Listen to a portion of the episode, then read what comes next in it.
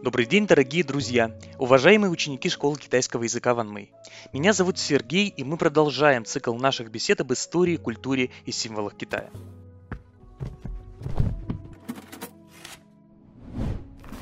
Сегодня речь пойдет о традиционном китайском календаре. С китайским календарем, во всяком случае в России, на протяжении жизни многократно сталкивается буквально каждый человек. Всякий раз, когда в канун Нового года мы заходим в магазины и супермаркеты, наш взор неизбежно падает на бесчетное множество товаров, символов наступающего Нового года.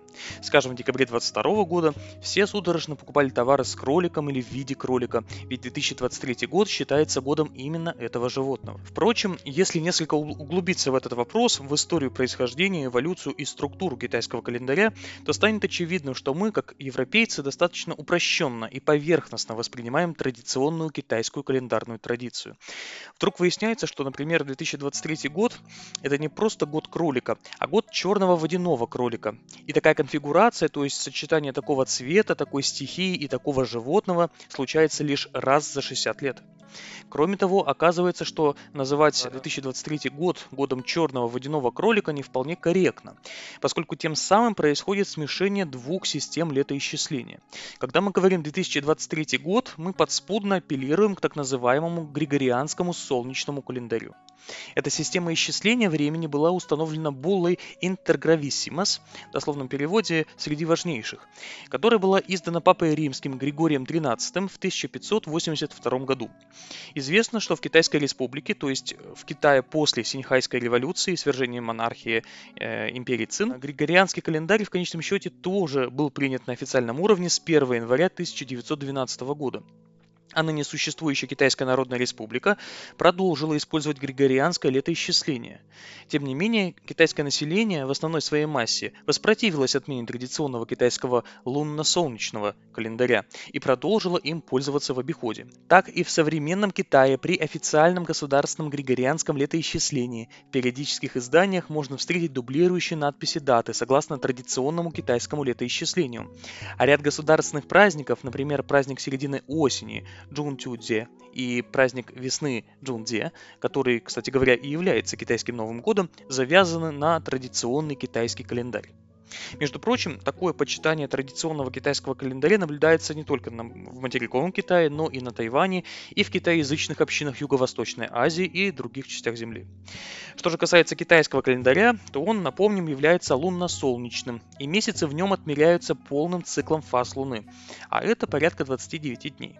По этой причине происходит рассинхронизация между григорианским и традиционным китайским календарями, что означает, что один и тот же день или праздник по китайскому восточному восточном календарю каждый григорианский год выпадает на какой-то новый день. Так, на момент записи данной лекции последний китайский Новый год отмечался 22 января 2023 года. А в следующий раз китайский Новый год наступит аж 10 февраля 2024 года. Получается, что годом черного водяного кролика является, строго говоря, не наш европейский, григорианский 2023 год, а период времени с 22 января 2023 года по 10 февраля 2024 года. Ну и понятное дело, что порядковый номер этого китайского года, конечно же, не 2023, а 4720. Как же так получилось? Откуда вообще идет такая своеобразная китайская традиция исчисления времени? Для ответа на эти вопросы нам волей-неволей придется погрузиться вглубь веков, а также в китайскую мифологию. Вообще, изобретение календаря во многих культурах и у многих народов, Старого Света во всяком случае, всегда считалось чем-то по-настоящему важным и сакральным, чем-то, что позволяло древнему человеку упорядочить первоначальный хаос и суметь в нем выжить. Так, у древних римлян полулегендарный царь Нума Помпили, как культурный герой, снискал себе славу в том числе тем, что установил древнейший из известных римских календарей. А в рамках древней греческой мифологии э, в изложении Схила Прометей, э, герой, который, как известно, научил людей многим вещам и ремеслам, считал объяснение календарных закономерностей людям своим важнейшим достижением. В скандинавской мифологии бог Один с братьями Виливе, создав из тела великана и мира землю, а из черепной коробки небосвод, водрузили на небо солнце, луну и звезды и установили сменяемость дня и ночи, а также счет дням и годам. Очень похожий, но возникший, по всей видимости, независимым образом сюжет есть, кстати говоря, и в китайском космогоническом мифе, то есть мифе о происхождении космоса, о происхождении мира. Согласно этому мифу, э, создание Луны и Солнца приписывается первому существу, великану Паньгу. По преданиям, он создал Луну и э, Солнце, но сперва не упорядочил их на небе, и они закатились за Китайское море, погрузив новосозданный мир во мрак. Тогда Паньгу написал на левой руке иероглиф Солнце, на правой иероглиф Луна вышел к морю, призвал Солнце и Луну и, семь раз произнеся особый заговор, водрузил светило на небо и разделил тем самым сутки на день и ночь, которые сменяли друг друга. Но особенно любопытными всегда являются те мифы, как, например, у австралийского племени Диери, а, которые напрямую, прямым текстом говорят о том, что Луна, как светило, была специально создана богами за тем, чтобы люди знали, когда справлять те или иные обряды. И это указание здесь совершенно не случайно, поскольку первые календари у людей, у наших предков Homo sapiens, и в частности у китайцев, а, основывались именно на лунных циклах, а не на солнечных. Это связано со сложностью наблюдения и фиксирования положения Солнца а, на небосводе в течение всего года. Ну, для этого в дальнейшем а, приходилось сооружать сложные архитектурные комплексы, как, например, кромлихи типа Стоунхенджа или, скажем, храм бога Амон-Ра в египетском Луксоре. Луна же регулярно появляется на небе, и изменение ее фаз новолуние, растущая, стареющая луна, а также полнолуние видны невооруженным взглядом.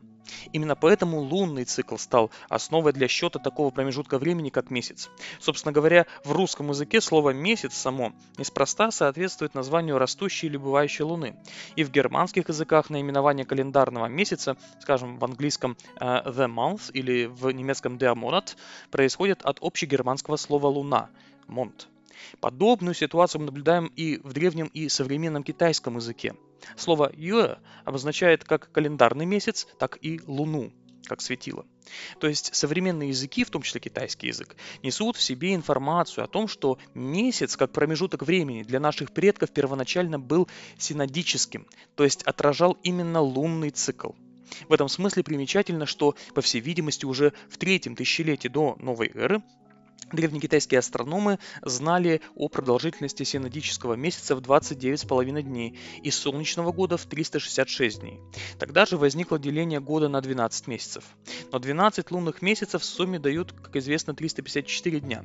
И чтобы исправить несоответствие лунного года с тропическим, то есть солнечным годом, э, примерно каждый третий год или 7 раз за 19 лет, после 12 обычного месяца, э, естественно, месяца э, лунного, прибавлялся 13 добавочный или вставной месяц, по-китайски жунюэ. Все эти календарные достижения, согласно преданию, приписывались э, и приписываются легендарному Хуанди, желтому императору, который, если перевести годы его предполагаемого правления в григорианскую систему летоисчисления, учредил календарь и положил начало первому календарному циклу в истории Китая в 2697 году до новой эры. Ну, разумеется, эта формулировка 2697 год до новой эры, это, конечно же, э, в системе григорианского летоисчисления. Приведем цитату из исторических записок Сыматяня, ханьского историка. О нем, как вы помните, мы уже кратко рассказывали в нашей предыдущей лекции о Лао Цзы. Э, цитату, которую хочется привести, э, показывает подтверждает большое сакральное значение изобретения календаря для древних китайцев. Итак, Сымацянь пишет. Хуанди установил календарь для всеобщего использования, положил начало циклам убывания и роста, ну, то есть имеется в виду Луны, установил вставные месяцы и високосные годы, чтобы по всей стране был порядок и не было хаоса. Конец цитаты. Хуанди, конечно же, это очень важная фигура для китайской культуры, и о нем мы подробнее поговорим как-нибудь в рамках отдельной лекции. Пока же отметим, что Хуанди – это персонаж все-таки мифологический, и таковым он воспринимался даже среди древних китайцев, скажем, современников Конфуция. Поэтому в его существование можно верить не более, чем в существование, опять же, полулегендарного полубога Прометея. Тем не менее, учрежденный им календарь считается первым из так называемых шести древних доцинских календарей, то есть календарей, которые существовали на территории Китая до воцарения династии Цинь. Э, вторым таким календарем является календарь, названный в честь не менее легендарного, чем Хуанди, правителя Джуансюя. Ну, а каждый же из остальных четвертых календарей устанавливался каждый из последующих династий, то есть династии Ся, Шан, Инь и Чжоу. И, с каждым этим календарем в общую календарную систему, систему летоисчисления привносились какие-то свои изменения. Ну, например, в календаре династии Ся наряду с 12 лунными месяцами вводились 24 солнечных сезона, чтобы отражать годовое движение Солнца по небосводу и связанные с ним погодные изменения на территории Китая. Ну, не случайно этот календарь, календарь династии Ся, стали называть Нунли э, или сельскохозяйственным календарем, ведь каждый из 24 э, годовых сезонов указывал крестьян крестьянам, что им делать и к чему готовиться. Вот какие названия имели эти 24 сезона. Начало весны, дождевая вода, пробуждение насекомых, весеннее равноденствие, ясно и светло, дожди для злаков, начало лета, малое изобилие, колошение хлебов, летнее солнцестояние, малая жара, большая жара, начало осени, прекращение жары, белые росы, осеннее равноденствие, холодные росы, выпадение иния, начало зимы, малые снега, большие снега, зимнее солнцестояние, малые холода и большие холода. Ну, что же касается календаря Джоу, последующего, ну, самого, в общем-то, последнего календаря, перед тем, как был установлен э, цинский календарь, то в нем впервые фиксируется наименование месяцев не порядковыми числительными, как, кстати говоря, принято в современном китайском языке, который использует григорианскую систему исчисления, там как раз используются не какие-то конкретные наименования месяцев, а, допустим, первый месяц, там пятый месяц, двенадцатый месяц и так далее. Так вот, э, в календаре династии Джоу названия месяцев стали обозначаться не порядковыми числительными, а иероглифами 12 циклических знаков или земных ветвей. К этим знакам были приурочены середины 12 из 24 вышеназванных годовых сезонов. И на две из этих серединок обязательно выпадали дни равноденствия и солнцестояния, как, конечно же, наиболее важные дни для э, сельскохозяйственных работ, для понимания их планирования. Теперь же стоит сказать пару слов о любви древних, да, впрочем, и современных китайцев к нумерологии и числовым совпадениям, а также о том, что лунно-солнечные календари древнего Китая фактически были лунно-солнечно-юпитеровыми. Да-да. Несмотря на ограниченность э, древних измерительных инструментов и методов, древние китайские астрономы все-таки смогли установить, что Юпитер совершает полный оборот вокруг, как им тогда казалось, Земли, но по факту вокруг э, Солнца примерно за 12 лет, а Сатурн за 30. Наименьшее число, которое включало бы в себя целое число полных оборотов этих двух очень ярко светящихся на северном небосводе планет, это число 60. Причем в такой 60-летний цикл входило 5 циклов Юпитера. И это удивительным образом совпало с учением о пяти элементов УСИН, э, под которыми, как вы, вероятно, помните, понимаются вода, дерево, огонь, земля и металл. И также это очень хорошо совмещалось с иными пятеричными представлениями древних китайцев. Например, о цветах, это зеленый, красный, черный, белый и желтый. О географических направлениях, помимо э, знакомых нам, современным людям, севера, юга, запада и востока, в Древнем Китае как отдельное направление выделяли также центр или середину. Ну, неспроста а китайцы, начиная с древних времен, называли свое государство Чунго, срединное государство, подчеркивая тем самым центральность направления своей страны. А, ну и, наконец, это выражалось также во времена года. Здесь классической четверки э, зима, весна, лето, осень китайцы добавили пятое время года, конец лета. Из этого нумерологического синтеза в конечном счете и возникла традиционная китайская календарная система, укладывающаяся в 60-летний цикл, состоящий из 10 небесных стволов и 12 земных ветвей. Характерно, что 10 небесных стволов попарно соответствовали 5 элементам или природным стихиям. И здесь мы видим подспудное влияние бинарной концепции о инь и ян, поскольку каждой стихии соответствует два небесных ствола, один из которых олицетворяет инь, а другой ян. При этом четные небесные стволы соотносятся только с четными же земными ветвями, а нечетные только с нечетными. Отсюда, если мы посмотрим на табличку, соотношение небесных стволов и земных ветвей у нас получается именно 60, а не 120 лет в одном древнекитайском цикле. Наконец, на такой многослойный уже календарь не могла не повлиять нумерологически тоже комплементарная система 12-летнего зодиакального животного цикла. Постепенно эта зодиакальная система наложилась на 12 земных ветвей, а также на 12 месяцев в году. В связи, с, в связи с этим мы и получили такую традицию, согласно которой каждый год по китайскому календарю символически олицетворяется с одним из 12 э, зодиакальных животных. Но каждый год из 60-летнего цикла задается не только животным, но и цветом и природным элементом. Скажем, начавшийся 22 января 2023 года 4720 китайский год является 40-м по счету годом в 70, 79-м извините, цикле. Отсюда текущий год, текущий китайский год определяется также через воду и черный цвет. Однако данная 60-ричная система применялась не только для обозначения лет, но также месяцев, дней и, так скажем, двухчасовок. Это традиционные китайские часы, которые равнялись примерно двум современным часам. Как и год, месяц, день и час рождения человека тоже определялись при помощи двух циклических знаков или иероглифов. И вот эта система под названием Бадзи, то есть э, 8 иероглифов, является методом расчета судьбы человека, его склонностей и скрытых возможностей.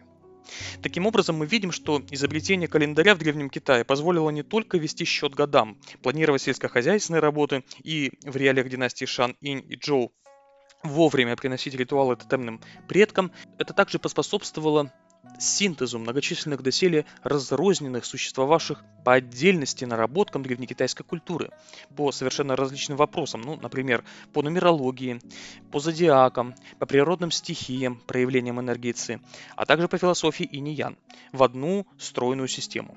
Китайцы, несмотря на современные технологические прорывы во многих отраслях, по-прежнему чтят свой традиционный календарь и не безосновательно им гордятся. Такова интересная история китайского, как мы выяснили, лунно-солнечно-юпитерового календаря. Ну а наша сегодняшняя лекция подходит к концу. Услышимся с вами в новых выпусках нашего подкаста. До скорых встреч!